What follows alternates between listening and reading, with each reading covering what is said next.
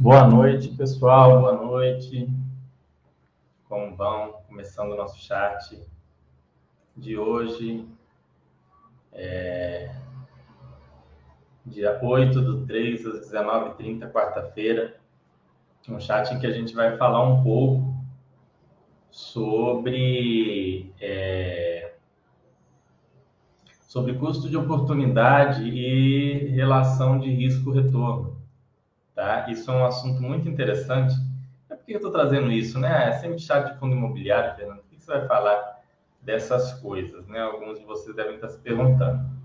E aí eu explico para vocês. É, é o seguinte, recentemente a gente tem visto com alguma frequência os novos investidores de fundo imobiliário indo pelo caminho de escolher fundo com maior yield ou fundo é, que sabidamente tem um risco maior. Às vezes o cara até fala, ah, não, o risco é maior, mas consequentemente o retorno vai ser maior. Será que é assim que funciona?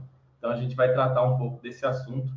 Eu vou dar os primeiros minutos para o pessoal chegar, depois a gente vai conversar. Eu vou escrevendo as coisas aqui e a gente vai, vai usar aqui o Word e o Excel para pôr um, uns dados. Não vamos trazer o nome de nenhum fundo específico, até para evitar ser processado mas a gente vai falar de, de, pontos de atenção que os investidores têm que ter na hora de escolher um investimento em geral, não só o fundo imobiliário, mas nós vamos tentar focar mais aqui nos fundos imobiliários. Quem tiver aí já me avisa se está ouvindo, se o áudio está bom, se o vídeo está bom, se está conseguindo prestar atenção, manda é, o feedback aqui para mim, por favor, sobre imagem e, e, áudio, etc. Vamos lá.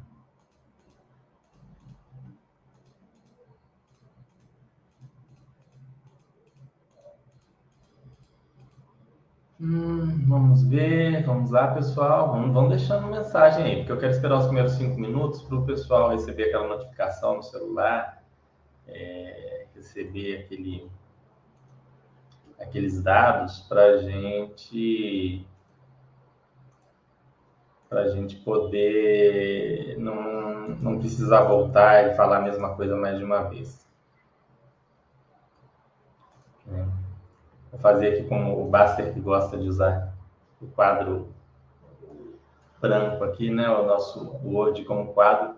Eu acho que é bastante eficaz também quando a gente escreve, ajuda, né, a, a desenvolver o raciocínio e a deixar claro para vocês também.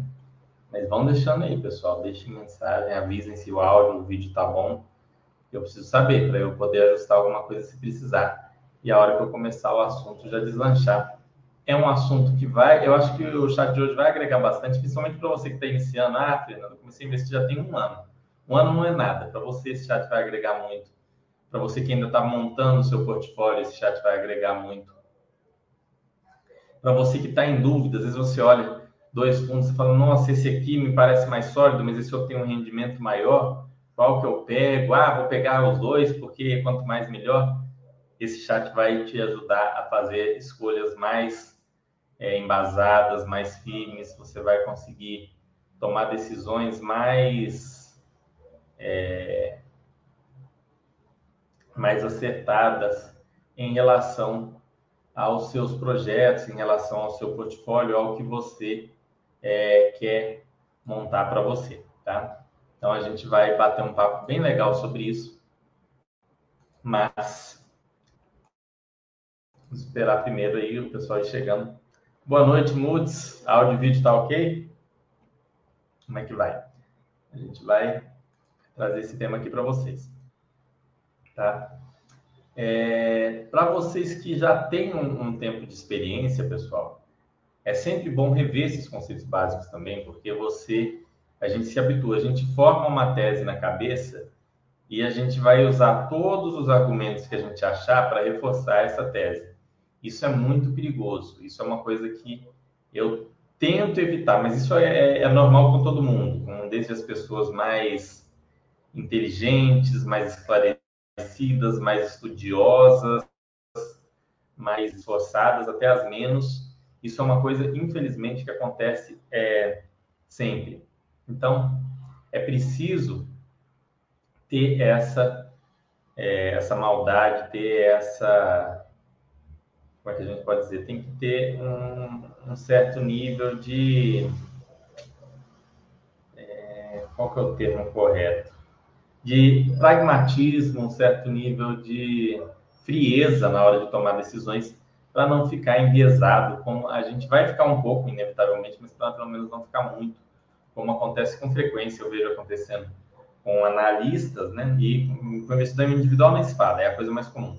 Mas eu vejo acontecer, inclusive, com analistas. Você elabora uma tese e, e se apaixona pela tese e, já é. Então, assim, é, sejam bem, o máximo pragmáticos que vocês puderem, ok? Bom, é 7h36, vou começar com o assunto aqui. Live City falando aqui no YouTube, áudio ok, vídeo ok. Obrigado, Live City. Vou, vou começar aqui então. Bom, pessoal, antes de tudo, a gente tem que falar do conceito de custo de oportunidade. Antes da gente falar de, é, de, de risco e retorno. Bom, o que é o custo de oportunidade? Vamos lá. Quando a gente fala de custo de oportunidade, a gente está falando do seguinte. É, vamos colocar um exemplo aqui. O indivíduo tem mil reais. Ele não vai receber mais dinheiro. Ele não tem a opção, ele não vai fazer aportes mensais. Ele, vai ser, ele tem mil reais e ponto para investir. Esse dinheiro vai ser para investir. Ah, mas Fernando, é melhor ele se educar melhor, dane-se. Não estou perguntando o que é melhor. Ele tem mil reais. Esses mil reais vão ser usados para investir. Ponto. Né? A gente está simplificando aqui a realidade para poder explicar para vocês. Então, ele tem mil reais. Então, ele tem a opção aqui, ó, ativo X, tem uma expectativa de retorno de 10% e um risco de perda de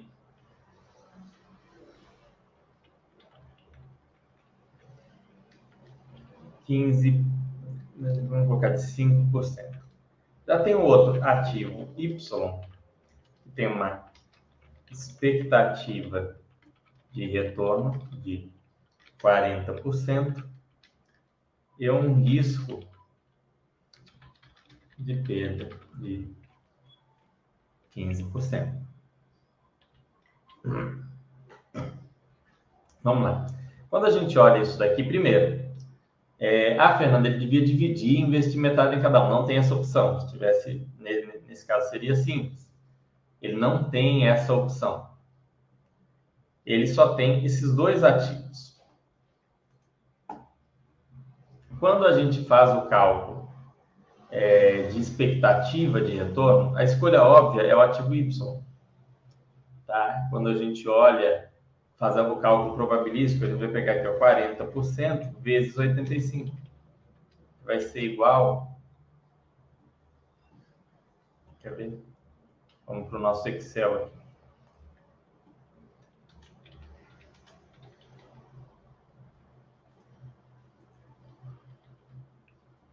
Vai ser igual a 34%. Enquanto esse aqui vai ter uma expectativa de 9,5%. Isso é uma análise fria de números, que é, na prática diz muito pouco para a gente, tá? Mas, e aí, Fernando, o que, isso quer dizer? Vamos lá, essa, essa ilustração aqui já, já, já inicia bem. Primeiro, qual que é o custo de oportunidade de investir no ativo X? De ganhar esses 9,5%. Teoricamente, são uns 34%, quando a gente olha só do ponto de vista de números. Qual que é o custo de oportunidade desses 34%? São esses 9,5%, mais a segurança maior de investir nesse ativo, cuja probabilidade de perda é muito menor. Tá? O investidor tem sempre que ter isso daqui em mente. Se eu invisto em A, para eu investir em A, eu tenho que estar deixando de investir em B. Para investir em, no caso X, vou deixar de investir em Y. Isso é muito importante, pessoal. Por exemplo, ah, Fernando, mas não é, eu invisto em tudo. Hum, não, não, não. O dinheiro que você investiu em X, você não investiu em Y. Se você tinha 10 e investiu 5 em cada um, os 5 que você investiu em um, você deixou de investir em outro. E isso, num primeiro momento, leva a, um, a uma é, é, a uma conclusão simples, tá? Você vai querer o maior retorno possível com o menor risco. Vamos supor que tem aqui também o ativo Z. E o ativo Z tem a expectativa de retorno de 40 e um risco de perda de 5%. Ou seja, ele tem o mesmo risco do ativo A e a mesma expectativa de retorno de B. Logo, a expectativa final dele é 36%. Então, evidentemente, é 36 nada, é mais 38. Evidentemente, o ativo Z ele é preferível aos ativos X e Y. Tá? Tudo isso que eu estou falando para vocês, vocês encontram em qualquer livro de finanças, mas eu estou tentando simplificar.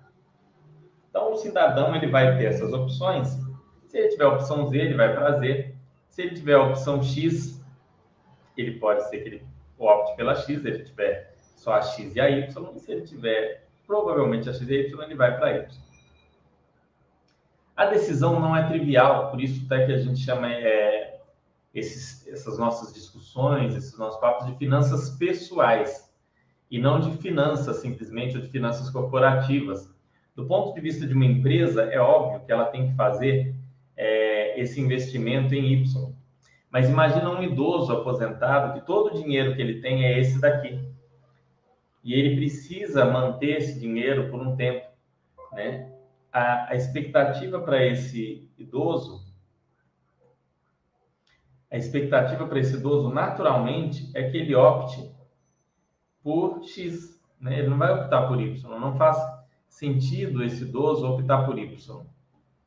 É muito mais lógico ele optar por X, porque um risco de 15% de uma perda total para uma pessoa numa idade avançada, né, não é algo que faça sentido.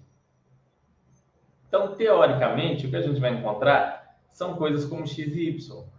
E aí vai ser analisado o perfil. Você vai poder fazer diversificação.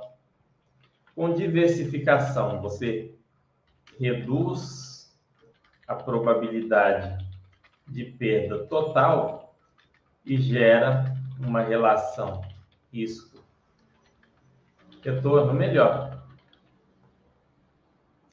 Isso é o que diz a ciência, isso é o que você vai encontrar na literatura. Isso é o que todos deveriam ter em mente. Mas como as pessoas enxergam realmente o risco-retorno? Depois eu vou falar como vocês podem usar isso a seu favor. Mas essa aqui é a forma que se espera que as pessoas interpretem, né? Espera-se que interprete dessa, dessa forma, tá? E aí vai ter ser feita uma série de análises. Você vai elaborar um portfólio de acordo com o seu conhecimento, com as opções de ativos que você tem disponível. Como que as pessoas enxergam? Elas enxergam o seguinte: se tem mais risco, logo o retorno será maior. E isso é totalmente errado. Não funciona assim. Tá? Não funciona. A gente viu alguns chats para trás os fundos de CRI com perfis de risco diferentes e fundos com um risco menor trazendo um retorno maior. E assim, é, o gestor divulga, fala, olha, esse fundo, o risco é esse, a gente é os chamados high grade, né? o nosso risco é menor e tal. E no outro fundo fala, olha, a gente tenta ativos de retorno maior, de risco maior, mas tem algum risco a mais. E as pessoas estão dispostas a pagar mais caro por aquele de risco maior, fazendo assim com que o retorno dele se torne menor do que o de risco menor. Isso acontece. Né? Dando um, um exemplo é, simples, a gente tem o ativo X ao preço de 10, que retorna 1, que seria 10%. Tá? E aí a gente tem outro ativo bem mais arriscado ao preço de 8, que retorna 1 também. o retorno de Y é maior. Porque o retorno é, de Y, teoricamente, né, teoricamente é maior. Por quê? Ele tem um risco maior do que X. Ok? Porém, contudo, toda a vida, é garantido que o Y vai retornar 1? Não. A gente está falando de ativos de renda variável. Mesmo nos ativos de renda fixa tem algum risco, né? É, vide CRIs, né, de fundos de CRI, a gente teve alguns, algumas inadimplências, tudo isso são riscos se materializando. Então, pode não acontecer. Isso vale para os dois, pode não acontecer. Mas aí vem aqui, ó. A chance de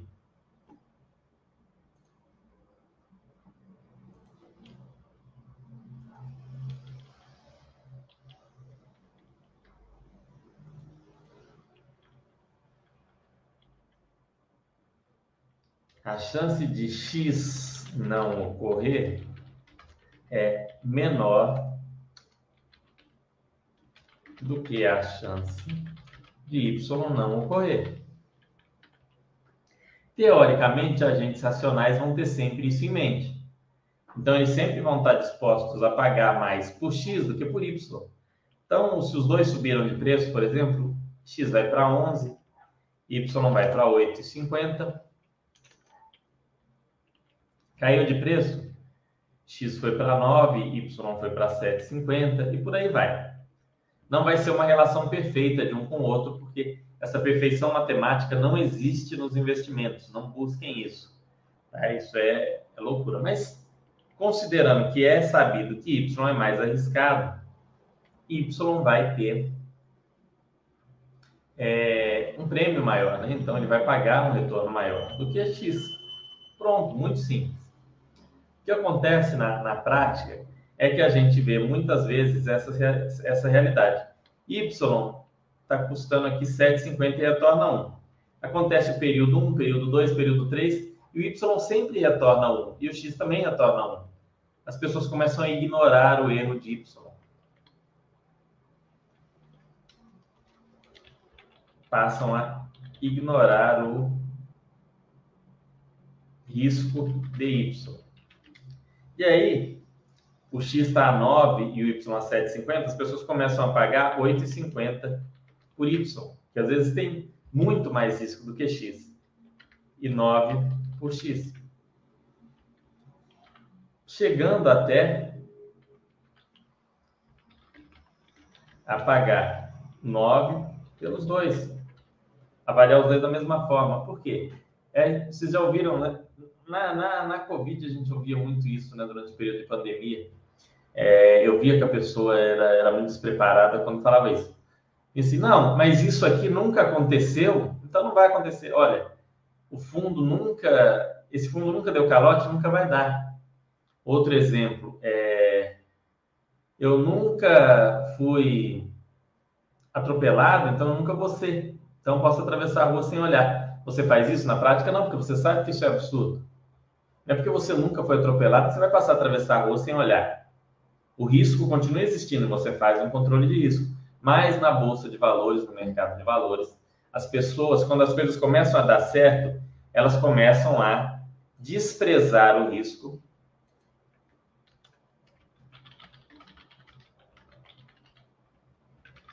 desprezam no risco e focam no retorno.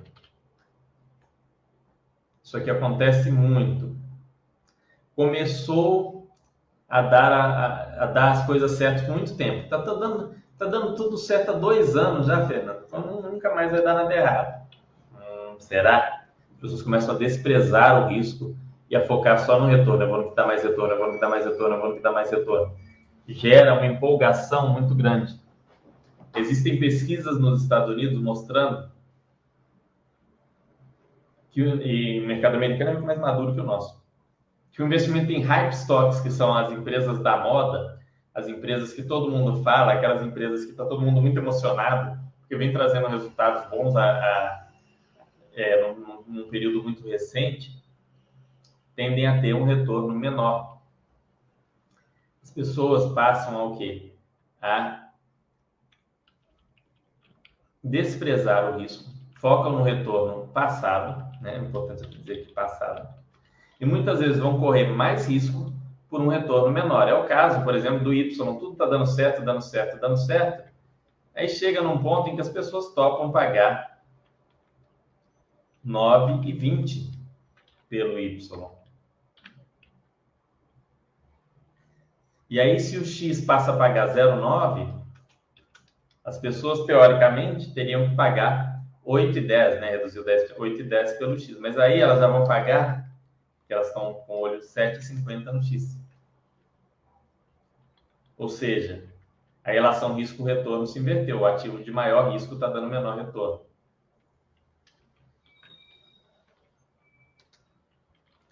Isso acontece muito no mercado de fundos imobiliários aqui no Brasil.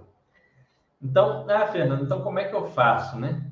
É, como que eu faço para não ter problema? Primeiro, nunca despreze o risco. E não, não foque apenas no retorno. Também não é para desprezar o retorno, né? Não tem sentido desprezar o retorno. Mas não despreze o risco, jamais. Foque no risco. Como você foca no risco? Primeiro, você entende é, que os ativos têm risco. Que todo ativo, seja de renda fixa ou de renda variável, tem risco. A primeira coisa é saber que existe risco. Você entende que as coisas não têm risco, você já começa encrencado. Então, não ignore a existência do risco. Ponto número um é esse daqui, não ignorar a existência do risco. Ponto número dois, tenha coerência no portfólio. Né? Eu, por exemplo, tenho uma estratégia, é uma estratégia minha, que eu só adiciono um novo ativo C. Isso eu, tá? Ah, Fernando, eu tenho que fazer isso? Pode não fazer, mas eu, para mim, funciona muito bem. Então, eu... É... Peraí, deixa eu... Deixa eu, é... deixa eu colocar aqui. Só adiciono um novo ativo C, reduzir o risco e barra ou aumentar o retorno do portfólio. Então tem que ter uma dessas duas expectativas.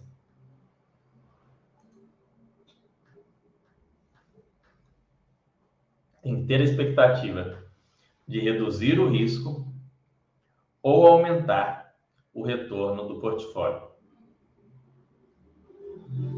Esse, esse ponto é muito importante. Então, você vai ter que é, adicionar um novo ativo, apenas se reduzir o risco ou aumentar o retorno esperado. Você vai chegar numa conclusão, a princípio, de que sempre vai reduzir o risco. Não, se eu tenho um banco, eu tenho um risco específico daquele banco. Se eu tenho dois, reduziu o meu risco. Você passou de um banco para dois bancos, considerando que sejam só seus dois ativos, seu risco diminuiu muito pouco. Dependendo, você teve uma redução razoável de retorno. Agora, você tem um banco. Aí você adicionou um fundo imobiliário de CRI. O risco já reduziu um pouco mais. Mas você também está exposto a crédito, exposto a inadimplências. Seu risco reduziu um pouco mais, mas não reduziu tanto. Você pegou um fundo de CRI, um banco, e você adicionou um fundo de tijolo, que não tem alavancagem, um fundo de imóveis. Seu risco já deu uma reduzida boa. O fundo de CRI e o fundo de tijolo são muito diferentes. O banco também é bastante diferente. Tem guarda suas similaridades com o, com o FII CRI, mas são coisas diferentes.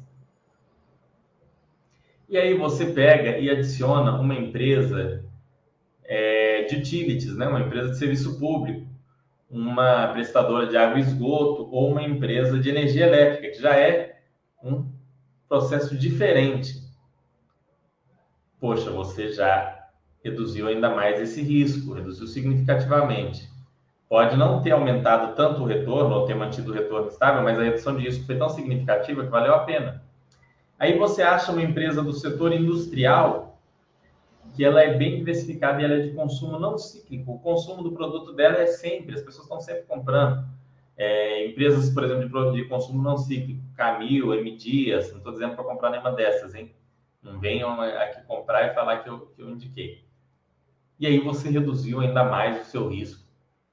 Aumentou, diminuiu o retorno? Não sei, isso é uma outra conta. Mas quando você foca em montar um portfólio lógico que reduza o risco, você vai ter mais tranquilidade.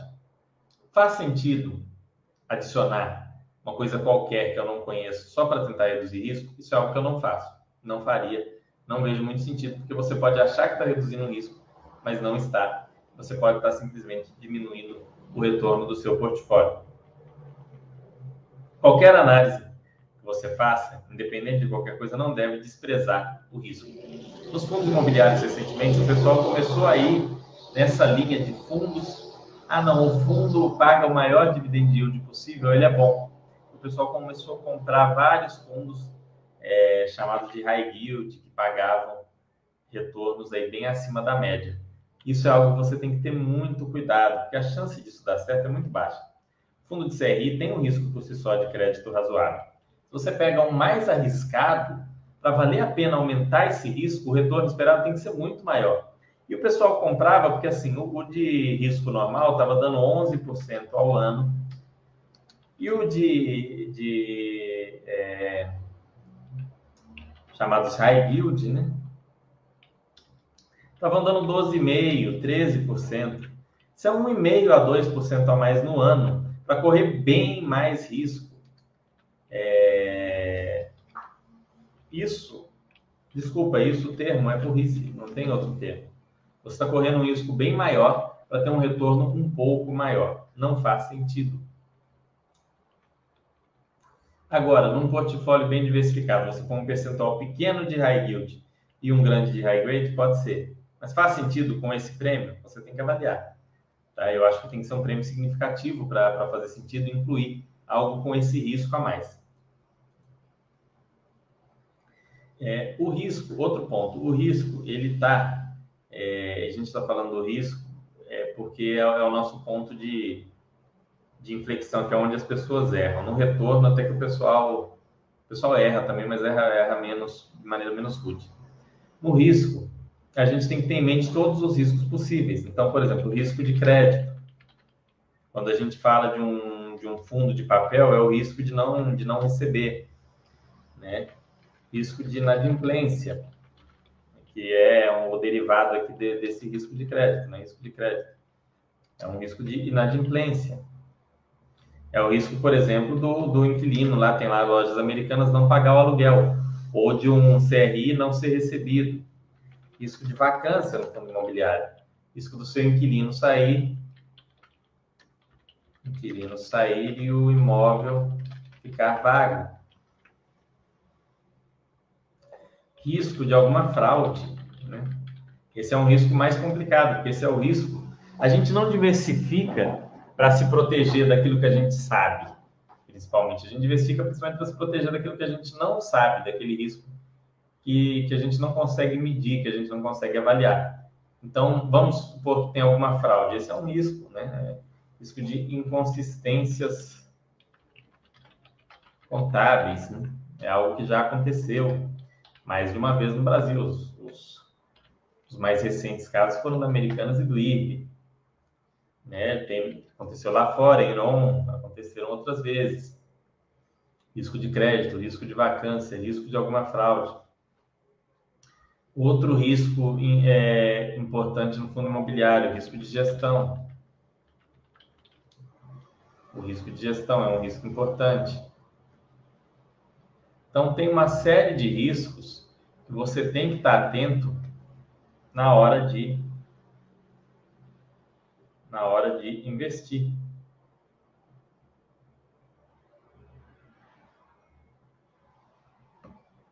Então você tem que ter muito essa atenção.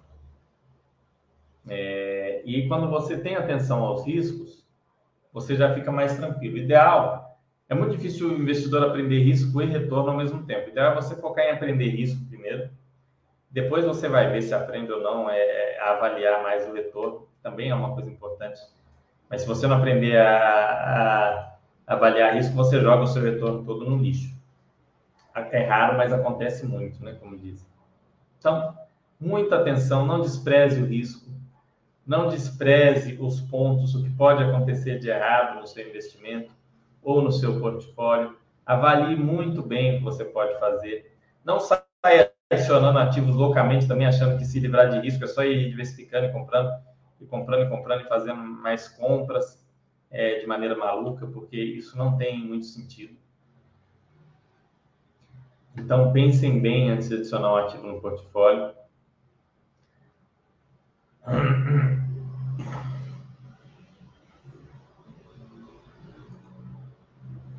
Então, pega é, e você vai ter uma tranquilidade maior fazendo a análise, entendeu? E, e sabendo o que você está fazendo. Isso é muito importante. Então, é, é um, um, um ponto importante é esse. Você vai avaliar os riscos, entender, adicionar ativos que reduzem o risco ou, aumentam a expectativa de retorno sem aumentar o risco, ou pelo menos de maneira muito desproporcional. E aí você faz aquilo que você vê como mais coerente dentro disso de montagem de portfólio. Lembrando que isso aqui é muito pessoal, pessoal, né? Muito pessoal, galera. É, não tem um portfólio que é perfeito para todo mundo e nunca vai ter.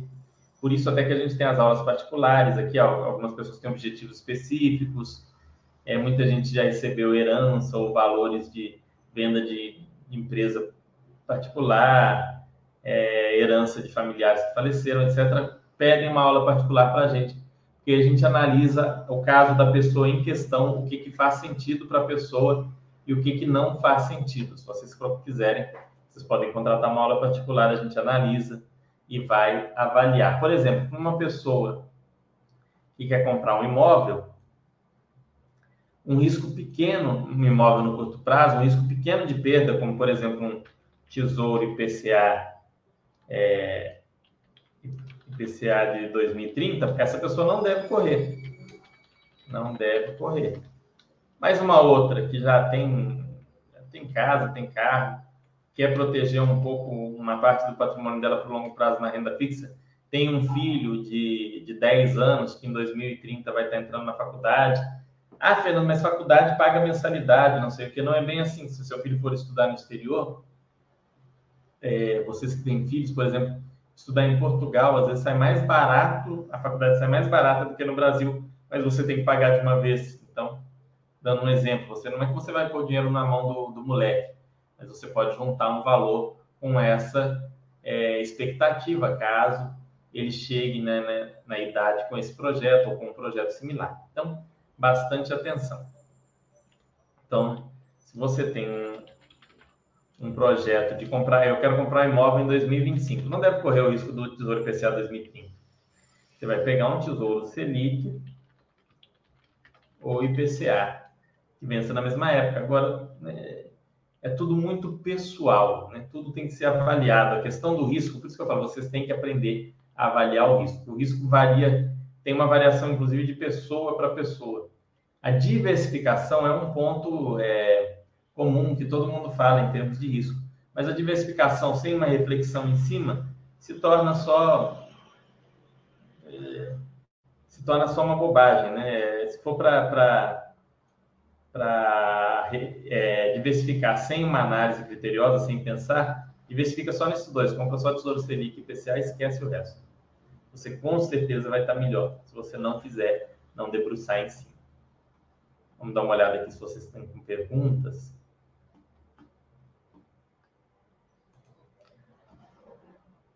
Boa noite, a volta dos que não foram. Perguntar. Adicionar FII de outras gestoras reduz o risco?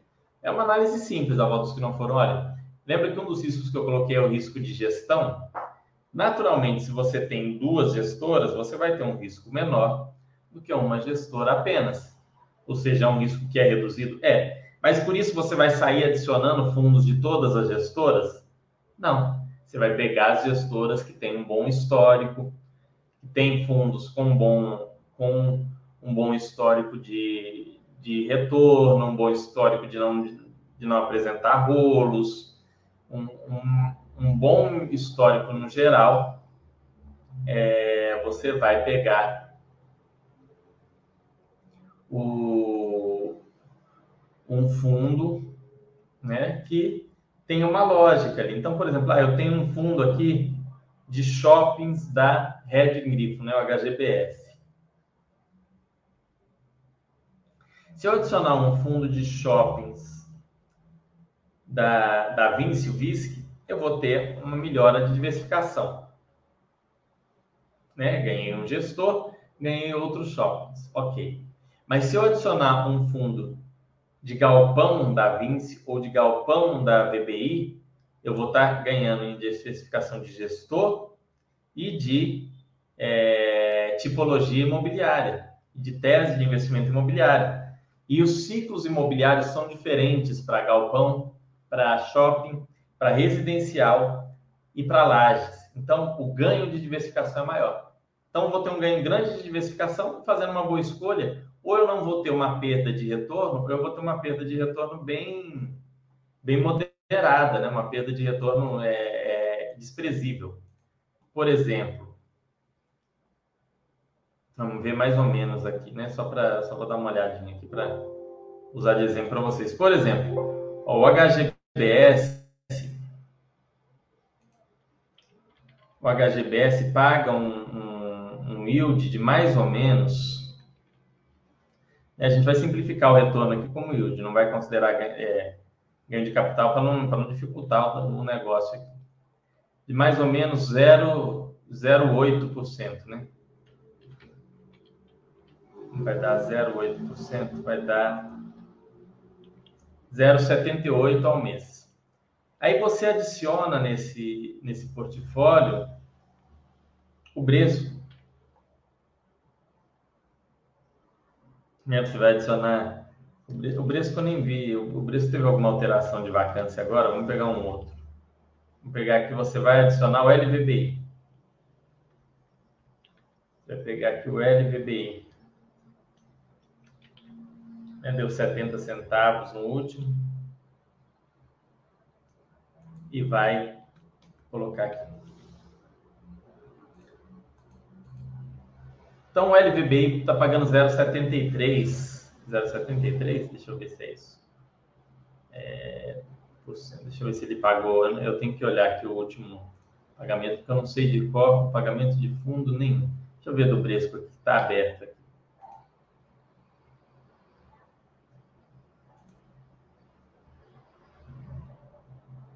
É 0,62. O Bresco foi 0,62. Então vamos colocar que esse seja o rendimento normal dele. Lembrando que a gente já falou sobre rendimento normal, a gente nunca deve fazer cálculo utilizando o rendimento atual. A gente tem que entender o que é um rendimento que esse fundo está pagando em cenários normais. Então, o Bresco ele paga 0,67. Se você põe o Bresco e põe o, o HGBS, você ganhou muito em diversificação, reduziu o seu retorno você tinha o HGBS incluiu o Bresco, você reduziu o seu retorno de 0,73 para 0,67, para 0,70, né, que é a média entre 0,73 e 0,67, mas você teve um ganho grande de diversificação. Se você, por outro lado, tinha Bresco e adicionou o HGBS, você teve um ganho tanto de rendimento quanto de diversificação. Aí a gente vai dar um outro exemplo. Aí você compra o é, você compra lá o Canip. O Canip está numa expectativa de 1%. Você adiciona o Canip. O Canip é, um, é na verdade, mais de 1%, mas vamos deixar no 1% aí. E aí você adicionou ali ali o Canip. É, então você teve um aumento do, da expectativa de retorno para 0,8, né, considerando que você tem os três fundos no mesmo peso, e você reduziu muito o risco, porque são fundos muito diferentes. O LVBI ele, ele acabou com a alavancagem, ele é um fundo não alavancado de, de logística, o HGBS é um fundo não alavancado de shoppings, e o Canip é um fundo de CRI, justamente é, tem CRIs com empréstimo para empresas, outros fundos imobiliários, projetos e, e diferentes projetos. Então, você vai ter ali um aumento do retorno com uma redução do risco. A gente não deve ficar buscando sempre, sempre, sempre é, aumentar o risco, é, quer dizer, reduzir risco e aumentar retorno. Chega num ponto em que o nível de risco da carteira está bom e você só vai adicionar algo que realmente faça muita diferença. Por exemplo, eu tenho três fundos de logística. Será que vai reduzir muito o meu risco? É, vamos, vamos colocar aqui, Excel é, é vida. Vamos colocar no Excel. Vamos colocar no Excel. Vocês estão vendo aí, vamos ver aqui. Pá, pá, pá, pá, pá, pá. Oh, meu Deus. Sai desse negócio. Tá aqui. Tá aqui o Excel. Vamos colocar, ó. Você tem aqui, ó, três de shopping. Então, você tem aqui HGBS, que não é alavancado nem nada. Você tem o HSML, que é uma tese diferente também, é majoritário em todos os fundos, é, em todos os shoppings que ele tem. E você tem XP Malls, que são shoppings de um padrão melhor. Não é uma carteira recomendada, pelo amor de Deus. Estou dando um exemplo aqui para vocês entenderem. E aí você tem aqui três fundos de lajes. Tem o JSRE, que é AAA, tem o PVPI, que também é um, uma qualidade melhor, e tem o HGRE, Vamos colocar quatro de lajes, porque aí no final eu quero fechar 10. Não, não, dá para ser três de lajes. E aí você tem um aqui, é, um de varejo. Então vamos colocar dois de varejo, dois de varejo. Você tem aqui o HGRU, que são lojas de rua, e o TRXF, que são supermercados em geral. São teses um pouco distintas, apesar dos dois serem de varejo. Vejam que há alguma distinção entre as teses aqui. Não são teses iguais. Você tem dois de CRI, com teses diferentes. Você tem aqui o CANIP, que é ligado ao IPCA. E você tem o HGCR, que é da de outra gestora, e é misto ali entre IPCA e CDI, mais voltado para CDI. Hoje eu não sei se ele está mais CDI ou mais IPCA, ele muda. É, tem que ver o último, no último comentário eu coloquei, mas eu esqueço essas coisas todas. Lá de shopping aí você tem ainda mais dois, não, mais três de logística. Aí você pega o grandalhão aqui, o HGLG, pega o BRCO, que tem um padrão maior, melhor padrão construtivo, o LBBI, que tem localizações muito privilegiadas. Você tem esse, esse, esse portfólio aqui. Não é uma carteira recomendada, pessoal, tá? Então, você tem aqui 3 mais 3, 6, mais 4, 10, mais 3, 13 fundos. 13 fundos imobiliários. Será que em termos de diversificação vai agregar você trazer aqui mais um fundo de shopping mall, VISC, ABCP, FIGS? Vai ter uma redução de risco? Não, não vai te beneficiar em termos de risco. O que pode te beneficiar trazer um fundo desse seria se você entendesse que um desses fundos tem um potencial de retorno muito maior. Então, ele entrando na carteira, ele pode te beneficiar com um retorno maior. Ih, o Excel travando. Ih, rapaz, de vez em quando dá uns erros aqui. Enfim, você poderia adicionar esses fundos se você entendesse que ao adicioná-los, você poderia ter um potencial de retorno maior. Essa é uma possibilidade. Outra possibilidade é você tem um outro fundo que tem uma tese muito distinta. E aí teria sim uma melhora no risco. Ó, é, tá travando aqui. Dá uma raiva quando o Excel trava. Enfim, deixa eu tirar aqui. Depois eu volto e quero aqui.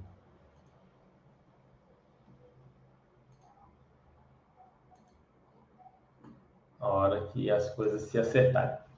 Enfim, vamos lá. É... Chega num ponto em que faz sentido você adicionar um ativo só se ele trouxer um aumento de retorno, porque em termos de risco, não tem muito que ele possa fazer pela sua carteira. É o que eu falei aqui desses ativos. Agora, acertou. Deixa eu fechar aqui minha outra planilha, que deve ser que está tá, tá causando erro.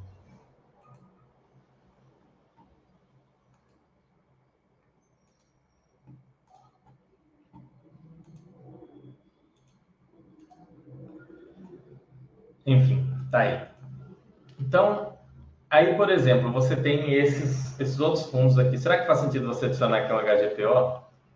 Será que faz sentido você adicionar um RBRP? Um XPPR? Um BRCR? Um EDGA? Será que faz sentido? Para fazer sentido, tem que trazer um ganho significativo ou de retorno ou de redução de risco. As teses desses fundos não são tão diferentes desses que eu escolhi, de modo que garanto que em termos de risco não vai fazer uma diferença significativa. Você só adicionaria se agregasse retorno ao portfólio. Você tem aqui esses dois, aí você vai adicionar o RBVA, por exemplo. O RBVA é um fundo mais diferente, que a tese dele é focada principalmente em agência bancária. O HGRU não tem agência bancária nem TRX0. Então, talvez o RBVA agregasse mais em termos de risco do que agregar esses outros fundos. Você poderia estar fazendo essa avaliação. Você vai ter que fazer. E é uma avaliação pessoal. Não é algo que dá para alguém destacar fórmula. Já tentaram fazer várias fórmulas, né?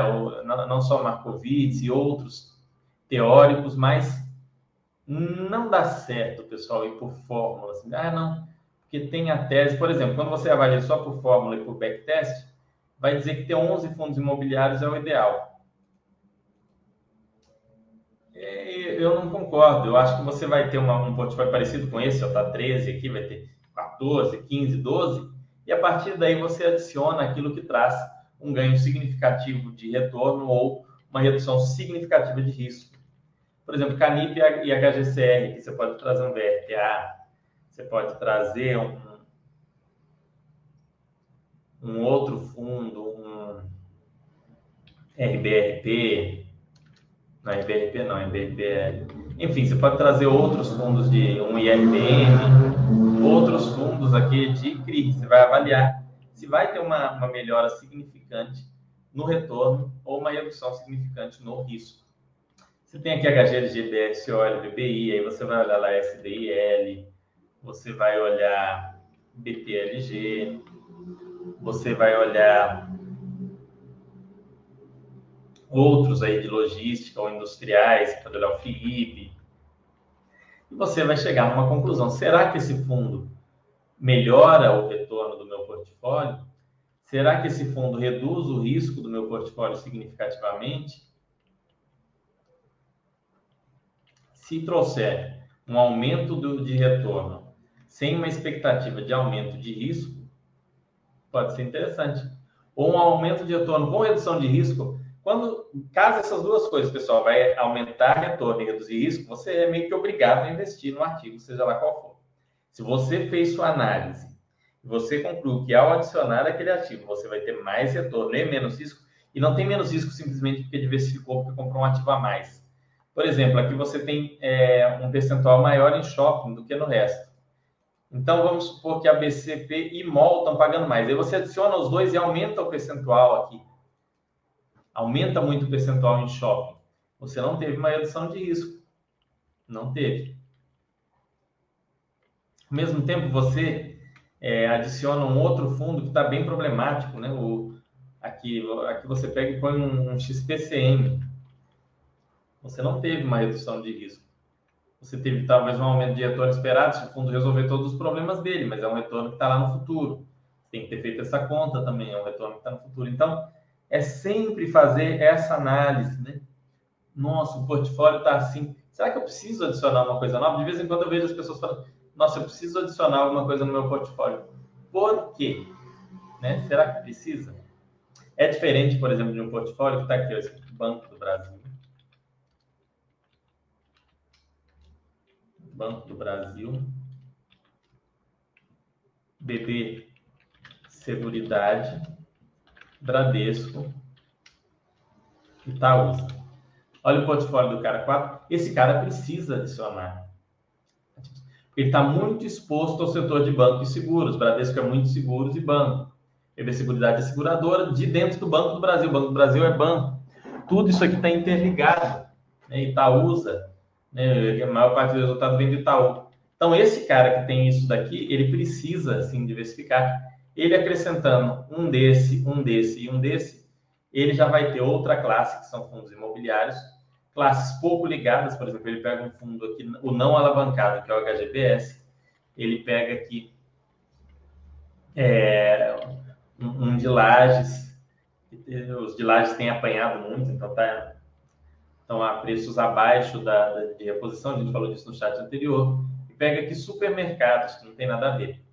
E além disso, ele adiciona aqui outras empresas, né? Ele pega, ele avaliou e concluiu que a Ambev é uma boa, é uma boa empresa para ele investir. É uma empresa que não é endividada, tem pouca relação de dependência com bancos, né? As pessoas que compram cerveja da Ambev têm que pagar antecipadamente, os distribuidores e tal. Não é tão simples, né? De negociar com a Ambev. Então, o cara criou uma redução de risco significativa. Agora, ao invés de Ambev, o cara olha e fala, não, vou reduzir meu risco, que vou comprar Santander. Ele teve uma redução significativa de risco? Não. O risco dele não mudou praticamente nada. E se a expectativa de retorno do Santander for menor do que de algum desses, ele manteve o risco e diminuiu o retorno. Se o, a expectativa do Santander for muito maior a expectativa de retorno do que esses, faria mais sentido trocar um desses por ele do que adicionar ele e ficar com uma carteira cheia de bancos. Entender? Por exemplo, né, eu estou com essa carteira aqui. O RBVA eu poderia incluir, por quê? Porque a varejo está menos aqui. E, e, o RBVA tem características diferentes, então ele casaria talvez aqui nesse portfólio. Nesse portfólio aqui, o IRDM ele tem um, um, um componente de FOF, que talvez melhore também essa, essa, essa diversificação do, do fundo de CRI, né? Do, dos fundos de CRI aqui, dos fundos de papel. Ou um FOF mesmo, né? É, com, que esteja FOF a gente sempre compra quando está muito abaixo do valor patrimonial, se for para comprar, senão não compra. Então, enfim, o FIB tem uma, uma tese um pouco diferente, você adiciona aqui talvez, mas você tem que ter um ganho qualitativo no sentido de melhorar o retorno ou diminuir o risco. Se possível, as duas coisas, quando você compra um ativo novo, entendeu? Isso é muito, muito, muito importante. Vamos ver o que vocês estão perguntando, às vezes a gente fala alguma coisa aqui.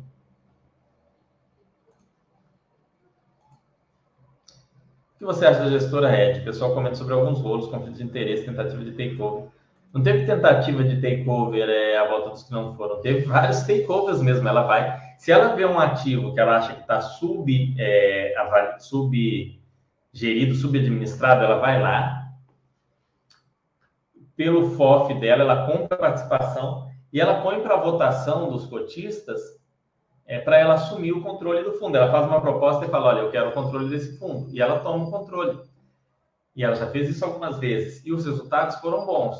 A questão é ver o resultado do fundo, depois que ela assumiu, fica melhor ou fica pior? Nessa coisa de, ai, nossa, é politicamente errado, tomou outro fundo, não foi ela que fez. Dane-se. Ah, ela devia fazer o próprio fundo. Não. O mercado, isso é uma forma do mercado ganhar eficiência. Se um gestor está fazendo um trabalho ruim, chega outro gestor e propõe para os cotistas e fala: Olha, você quer que eu entre no lugar desse cara? Esse cara não está trabalhando direito. Os cotistas vão lá e falam: Quero. É positivo. Agora, você vai ter que analisar os casos. Eu entendo que, no geral, a Red tem feito um bom trabalho quando ela assume, quando ela faz takeover de alguns fundos. Eu até gosto, por exemplo, de uma consolidação que ela está fazendo nos fundos de shopping. Ela vem pegando alguns fundos de shopping mono e jogando para dentro do HGBS. Eu acho isso positivo. Melhora pra, pra, do ponto de vista do HGBS. E do ponto de vista de gestão, fundo passivo é um pouco problemático. Né? É, eu prefiro que esse fundo sofra um takeover hoje para entrar dentro de outro fundo, que é um fundo gigante e não tem muito como sofrer takeover, do que no futuro esse fundo saia da bolsa porque aconteceu uma queda, uma tragédia, alguma coisa, e aí o pessoal liquidou o fundo liquidou aquele ativo só para ter um lucro de curto prazo. Então, eu vejo como não é necessariamente boa ou ruim essa atitude dela, você tem que avaliar os resultados. Agora, tem que é uma coisa natural do mercado, igual quando uma empresa compra outra, ou a gente está vendo a OPA agora da NBR, nada mais é do que a EDP Portugal falando: olha, essa empresa vai, vai ter um retorno alto e eu quero comprar ela toda para mim, porque aí eu vou captar dívida mais barata, vou fazer uns investimentos aqui de uma maneira mais lógica. E dane-se você que é investidor minoritário, eu vou te pagar um valor adequado, né, de acordo com a legislação e com a minha análise, e segue a vida.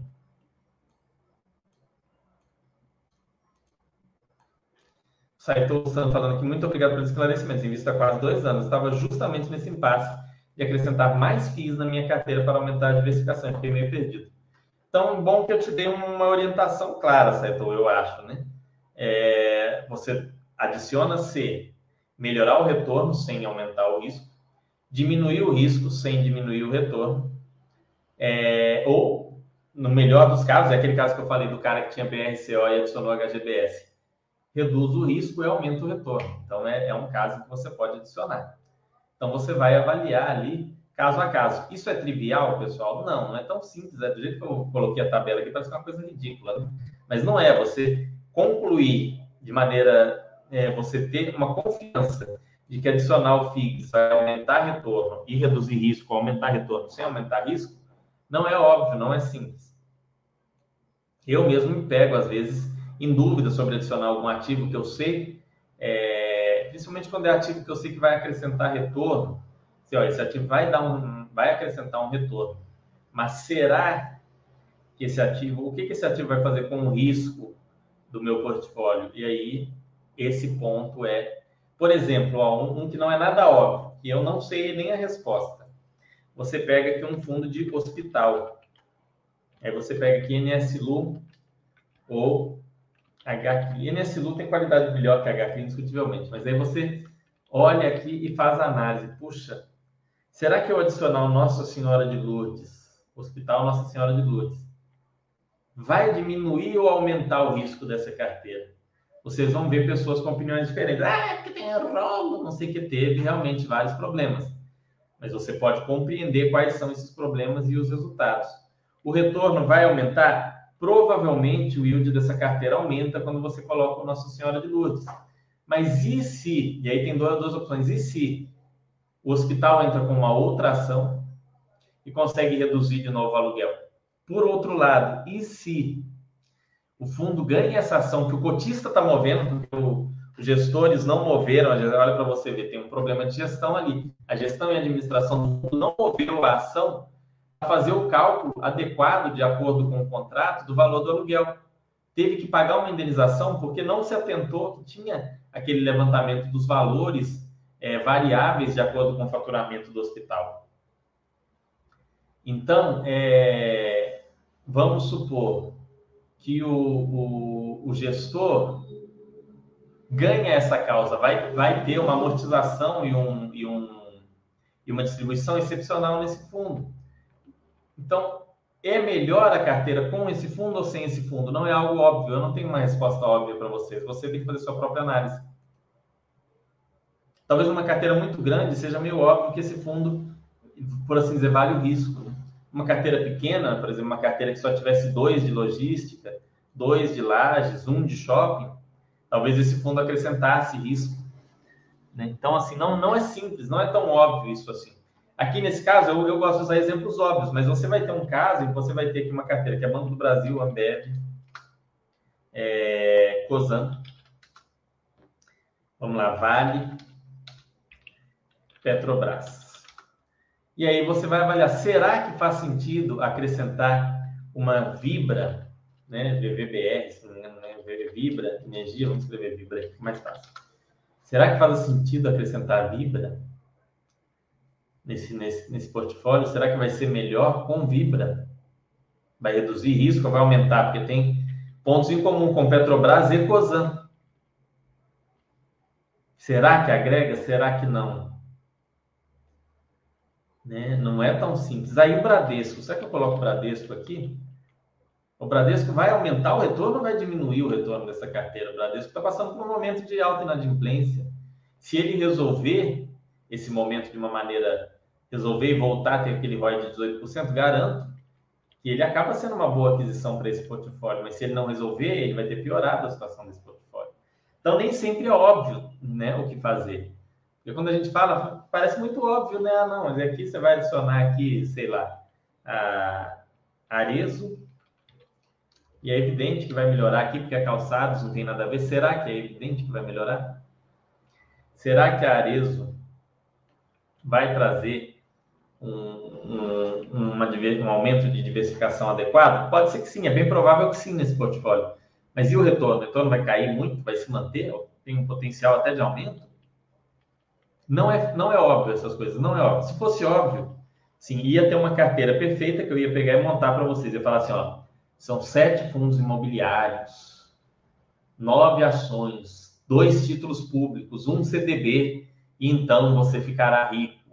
Dentre esses, é obrigatório ter uma empresa de petróleo e uma empresa de mineração. Não tem nada de óbvio assim, tá?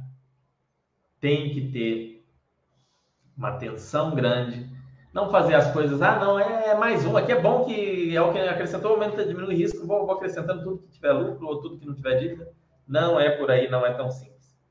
Então, pensem bem antes de adicionar qualquer ativo no portfólio Claro, se você tem um ativo só, você não precisa pensar tanto. Ah, eu tenho só Banco do Brasil, Fernando. Agora, o que, que eu vou adicionar? Não precisa ficar pensando tanto, né? Você vai achar. No que você pesquisar, não é possível que você não vai achar nenhum fundo imobiliário bom.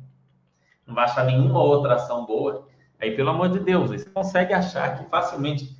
Quando você passa de um para dois ativos, a redução de risco é colossal. Colossal. Você adicionou aqui Tesouro Selic, a redução de risco já é astronômica. E aí você colocou aqui, ó, desses fundos, você colocou o HGBS, poxa, esse portfólio é muito melhor do que eu só tinha ações do Banco do Brasil. Mas aí chega num ponto que você tem ali 30 ativos, 35 ativos, você tem 30 ativos. São esses 13 fundos imobiliários, 13 ações, dois títulos públicos e duas estoques. Né, diferentes. Já é um negócio que você adicionar mais coisa, não é tão óbvio que vai reduzir o seu risco assim. Então você só vai adicionar alguma coisa se for bem melhor. Entendeu? Então não fiquem com aquela obsessão de ter, ah, porque eu tenho que ter pelo menos 100 ativos no meu portfólio. Não, você pode ter 100 ativos, não está errado. É, tem uma entrevista do Buffett que é fantástica. Né? Eu, eu adoro assistir os, as teleconferências da Berkshire, que é, um, é, um, é uma verdadeira pós-graduação, na verdade, muito melhor do que pós que eu já fiz em finanças e tudo mais. Muito melhor, é muito melhor. E o cara perguntou para ele, nossa, é, senhor Buffett, o que, que o senhor acha do Peter Lynch? Isso lá nos anos 90, né? E aí ele fala, não, eu li o livro do Lynch, eles conhecem, então eu gosto muito dele. É, ele obteve retornos espetaculares com o estilo dele de investir, em que ele tem no portfólio dele mais empresas do que eu sei que existem. Se perguntar todas as empresas que eu conheço, dá menos do que o portfólio do Lynch, porque o Lynch chegou a ter duas mil empresas no portfólio, o Buffett acho que nunca passou de 50 ou 60 sendo que as cinco maiores posições dá, dá 70% do portfólio, uma coisa assim. Ele falou, eu nunca nem soube da existência das empresas que ele investe. E ele tinha. E o retorno histórico do Lynch é muito próximo ao do Buffett, é quase igual. É praticamente igual, é, né? é tipo 21, 23, 22, 20. São formas totalmente diferentes de investir. Para ver como isso aqui não é trivial. Se isso aqui fosse trivial, a gente diria, não, você tem que fazer igual ao Lynch. Tenha duas mil empresas, você vai ter o melhor retorno possível, com usa alguns critérios quant aí, básicos, e pronto. Ou então a gente diria, não, você faz igualzinho ao Buffett, você vai se aprofundar ao máximo na empresa, comprar uma empresa só por vez e comprando ela, e depois vai para a próxima, quando aquela já não tiver interessante, ou quando aparecer outra bem mais interessante. É uma outra tese. Qual tese é melhor? Não tem uma resposta. Não existe uma resposta. Não é que eu não sei, não existe a resposta. Né? Qual que é a tese do Lynch? Muitas empresas, negócio simples e critérios quant, né? Baixo PL, baixo endividamento, alto dividendo, etc. Muitas empresas com esses critérios aqui. Empresas em setores não problemáticos. Qual que é o critério do Buffett? Vai comprar melhor negócio possível que disponível na bolsa, bem simples. E aí tem, né, ele explicando que é o melhor negócio, que ele consegue investir com alto setor sobre capital é, e que consegue aplicar esses valores, né, que está num preço justo, onde você na, enfim, tem toda uma, uma lógica ali grande né, naquilo dali. Mas ele vai comprar o melhor negócio possível. Ah, Fernando, mas ele fala para não diversificar, mas diversifica. Não é bem assim ele compra o melhor negócio. Quando aquele negócio já, seja por uma questão de preço ou porque surgiu um outro negócio mais interessante, é outro, melhor negócio 2. Aí ele passa a comprar esse outro, porque no momento 2, esse é o melhor negócio. No momento 1 um era esse, então ele passou a comprar esse. Ao longo de 60 anos como investidor, isso aqui vira 20, 30, 40 negócios ou mais, é natural. Não significa que ele está diversificando de uma vez. É uma tese bastante diferente da do Lynch. E os dois obtiveram retornos muito bons. Então, assim, nada é óbvio, nada é trivial. Eu estou passando para vocês como eu faço. Eu hoje tenho um tamanho de portfólio, eu devo ter, sei lá, 40 ativos no portfólio, 35 ativos. Não é muito mais do que isso, também não é muito menos. Então, eu só acrescento um ativo se eu tiver bastante confiança de que ou vai reduzir o risco ou vai aumentar o retorno. Senão, eu não adiciono, não. É, é, às vezes, eu, até, eu já tirei. No último ano, eu diminui o número de ativos no meu portfólio. Tinha ativo que eu falei, esse ativo não aumenta retorno, não reduz risco, não vejo boas perspectivas para ele. Tenho outros na minha carteira com perspectiva melhor e eu não tenho, meu dinheiro de aporte não é infinito. Dane-se, vou tirar isso daqui. Tirei, sem nenhuma dó. Então é isso, pessoal. Deixa eu ver aqui as dúvidas de vocês antes da gente é, concluir aqui.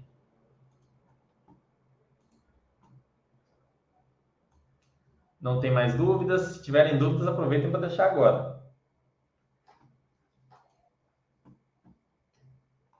É, mas é como eu disse, pessoal. É, esqueçam o número mágico. Ah, tem que ser assim, tem que ser assado. Façam o melhor que vocês puderem em termos de escolha não concentrem né, é, a, o, o, portfólio de vocês em um ativo ou dois específicos. O Baster System vai ajudar muito vocês nisso. Se vocês tiverem de 20 a 30 ativos, pelo menos, de três classes, sei lá, você tem ativos de renda fixa, ações, fundos imobiliários de papel, fundos imobiliários de tijolo, estoques e REITs, ó, seis classes. Você tem de 30 a 40 ativos nessas seis classes e segue o Baster System né, e mantém aqueles equilíbrios, do ponto de vista de risco, dificilmente você vai se encrencar. A não ser que você vá só na, naqueles, naquelas empresas lixo de turnaround, aquelas empresas que estão passando por problemas seríssimos, é, aqueles, aqueles fundos imobiliários que você só olhou o yield, aí não tem quem, aí você é uma pessoa que está além de qualquer salvação. Mas tirando esse caso específico, se você seguir o Baster System e colocar ali pelo menos 25 a 40 ativos, dividido nessas classes, fundo de papel, fundo de CRI, renda fixa, ações, stocks, REITs, você está tranquilo pelo resto da sua vida, provavelmente, ok? Então é isso. Encerrar o chat de hoje. Eu ia trazer coisas sobre alguns fundos imobiliários que eu vou trazer semana que vem, mas eu vi muito o pessoal negligenciando o risco na hora de investir em fundos de papel comprando aí, é, não entendendo esse conceito de custo de oportunidade, indo na lógica de se tem mais risco, vai dar mais retorno, e não é assim que funciona. Se tem mais risco, o retorno esperado é maior, mas não há garantias, ok? Não há garantia de nada. Lembre-se sempre disso, nada é garantido. Eu digo que a única garantia para quem investe, e investe de maneira consciente, entende o que está fazendo, é que você vai estar melhor do que outra pessoa que nas mesmas condições que você não investe, então, tem eu e tem um outro colega meu de trabalho que ganha exatamente o mesmo salário. Eu invisto. Ele não investe. Ele gasta tudo com bebida, por exemplo. Né? Eu nem vou falar com, com bebida, sei lá, com roupas, com lazer e tudo mais. Financeiramente falando, eu necessariamente vou estar melhor do que esse cara, ainda que eu cometa muitos erros. Essa é a única certeza de quem investe.